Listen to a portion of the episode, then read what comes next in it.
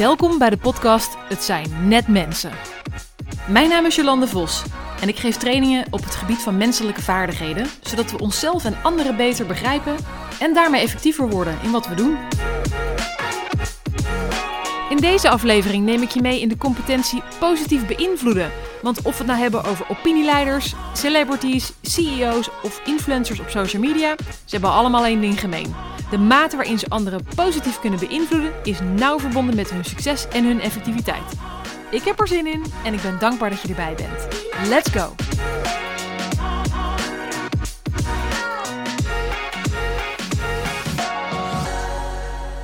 Hey hey hey, welkom terug op deze druilerige dinsdag.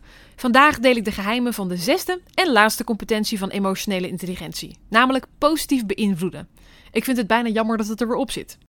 Positief kunnen beïnvloeden is ook in het professionele leven een van de belangrijkste vaardigheden om jezelf in te ontwikkelen, omdat het onderzoek blijkt dat deze competentie voor een groot gedeelte bepaalt hoe succesvol en effectief je wordt. Ik vond het daarom ook echt de moeite waard om daar eens in te duiken. In de context van emotionele intelligentie gaat positief beïnvloeden over het positief beïnvloeden van de manier waarop anderen zich voelen door het oplossen van problemen, het geven van feedback en het ondersteunen van anderen op de werkplek. Het gaat dus over het creëren van een positieve werkomgeving voor anderen en het helpen van anderen bij het vinden van effectieve manieren om bijvoorbeeld te reageren op moeilijke situaties en het effectief helpen van mensen bij het oplossen van problemen die hun prestaties beïnvloeden. Dus denk bijvoorbeeld aan situaties op het werk waarbij iemand zijn frustraties kwijt moet of juist een situatie waarbij er een conflict ontstaat op de werkplek. De vaardigheid positief beïnvloeden helpt je dus om een productieve omgeving voor anderen te creëren. En daar hoef je dus helemaal geen leidinggevende voor te zijn. Positief beïnvloeden is gewoon een vaardigheid die je helpt om collega's aan te moedigen om effectief samen te werken. En als je de gevoelens en emoties van anderen positief kunt beïnvloeden, dan heb je dus een stimulerend effect op de samenwerking en een motiverende impact op iemands performance. Nou, dat klinkt ook hartstikke goed.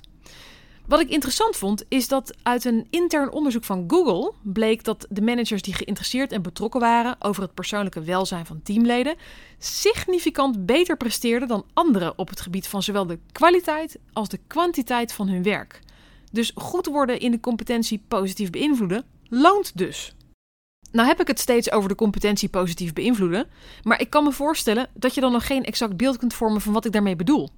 Grofweg verstaan we eigenlijk vijf vaardigheden eronder. Namelijk het geven van steun aan anderen, anderen helpen met het oplossen van conflicten op het werk, anderen helpen om effectief te reageren op stressvolle situaties, effectief feedback geven op ongewenst gedrag van anderen en het creëren van een positieve werksfeer. Ik kan over die vijf vaardigheden heel veel vertellen, maar ik wil er gewoon eens even eentje uitlichten. Bijvoorbeeld het geven van steun aan anderen. Wat bedoel ik daarmee? Nou, sommige mensen moeten gewoon even stoom afblazen als ze ergens mee zitten, terwijl anderen juist op zoek zijn naar oplossingen en ideeën. Dus als je effectief steun wil geven aan iemand, dan is dat dus contextafhankelijk. Maar hoe weet je nou wanneer het het meest effectief is om iemand stoom af te laten blazen, of wanneer je juist kunt helpen met het aandragen van oplossingen? Nou, dat weet je door het ze gewoon te vragen. Dus de volgende keer als iemand ergens mee zit en het met je deelt, vraag ze dan eerst even of ze behoefte hebben aan een luisterend oor of juist aan advies. Het zal je verbazen hoe vaak iemand gewoon even van zich af wil praten en helemaal niet zit te wachten op je goed bedoelde advies. En stel dat er nou iemand met jou deelt waar hij of zij mee zit, stel dan open vragen.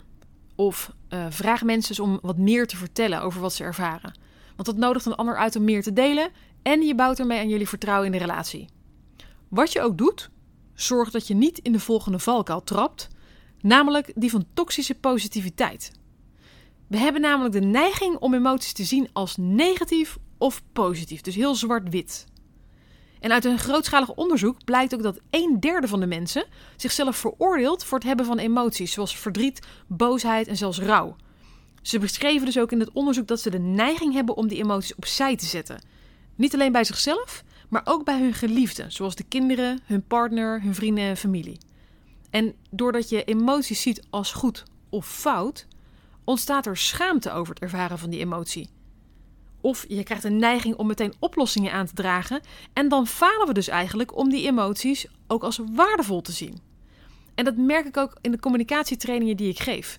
Want uh, als wij een klantgesprek oefenen waar bijvoorbeeld boosheid, irritatie of teleurstelling uh, of misschien zelfs verdriet komt kijken, dan merk ik dat veel deelnemers ongemak ervaren bij die emoties.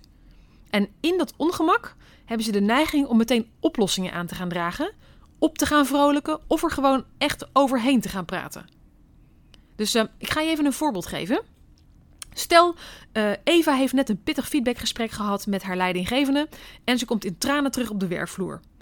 Eva vertelt het verhaal aan haar collega IJse. En IJse reageert door te zeggen: Oh, alles komt goed hoor, echt. Niet opgeven hoor. Zonder wrijving geen glans. En uh, Karel die heeft het veel zwaarder hoor, die heeft niet eens een contractverlenging gekregen.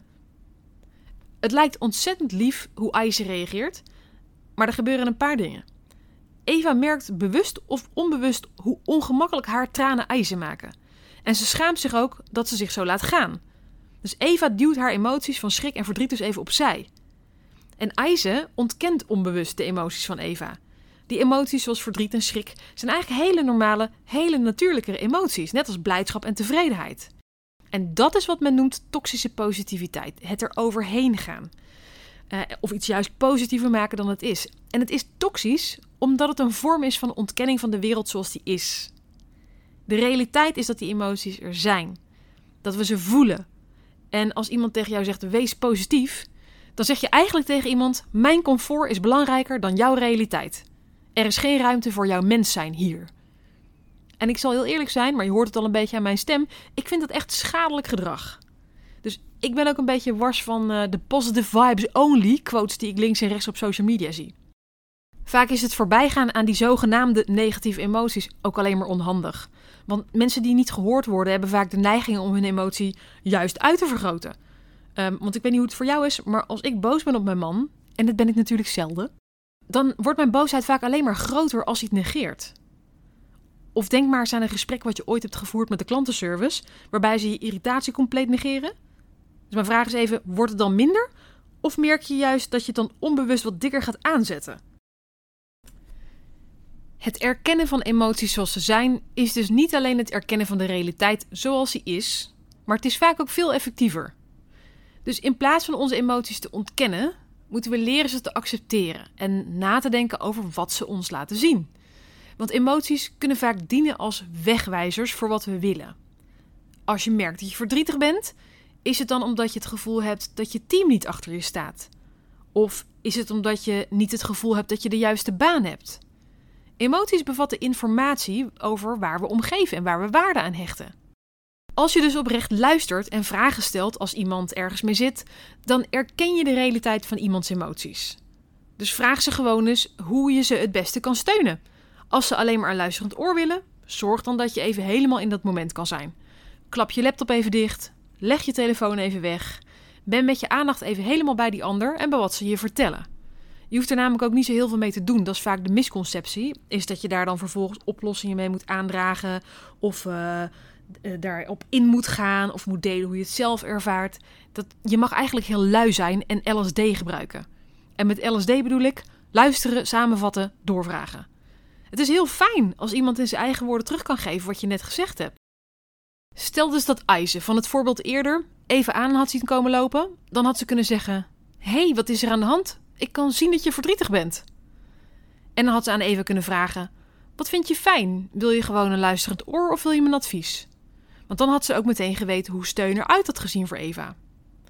En stel dat Eva dan had verteld over het pittige gesprek met haar leidinggevende, dan had ze misschien wel verteld dat de feedback hard aankwam en als onrechtvaardig voelde omdat ze zo hard had gewerkt aan haar laatste project. Aise zou dan eigenlijk alleen maar hoeven te luisteren, misschien even knikken om te laten merken dat ze het begreep en bijvoorbeeld even kunnen samenvatten wat ze gehoord had. Het klinkt alsof je echt geschrokken bent van de feedback en het eigenlijk heel onverwacht kwam. En waarschijnlijk zal Eva dan bevestigend reageren en verder gaan toelichten. Ze krijgt dan dus even ruimte om haar gedachten en gevoelens te delen, zodat ze daarna weer ruimte in haar hoofd heeft om haar taken weer verder op te pakken. Dat zou een mooie demonstratie zijn geweest van de competentie positief beïnvloeden, omdat IJze even dan geholpen zou hebben bij het creëren van een positieve werkomgeving. En zo zie je maar weer, juist door aandacht te hebben voor zogenaamde negatieve emoties, kun je dus een positieve werkomgeving creëren. En doordat IJze oprecht geïnteresseerd en betrokken was, creëerde ze dus een fijn werkklimaat voor Eva en kon ze, als Eva daar behoefte aan had, brainstormen over hoe ze nu het beste om kon gaan met de situatie.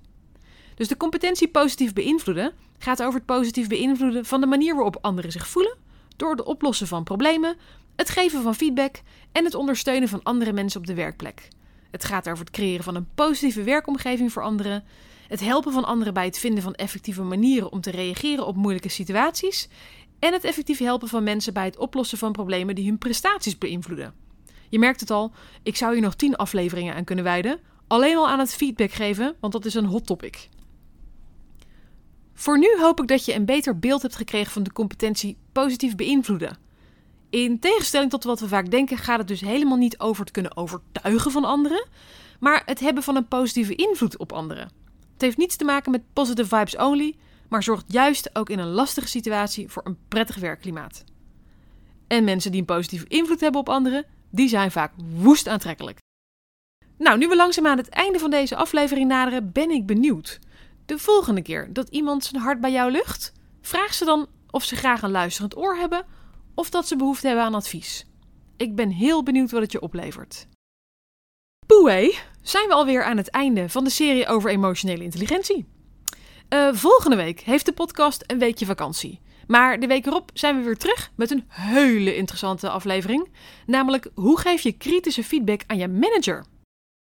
Voor nu zit het erop voor vandaag. Ik zou zeggen, hopelijk zie ik je volgende keer. Hou je soepel en uh, see you next time.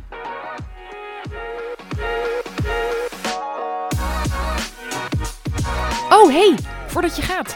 Vond je deze podcast nou interessant? Klik dan op het belletje in Spotify en mis niks van de volgende afleveringen. Was deze aflevering interessant voor iemand die je kent? Stuur de podcast dan vooral door. Doedeloe!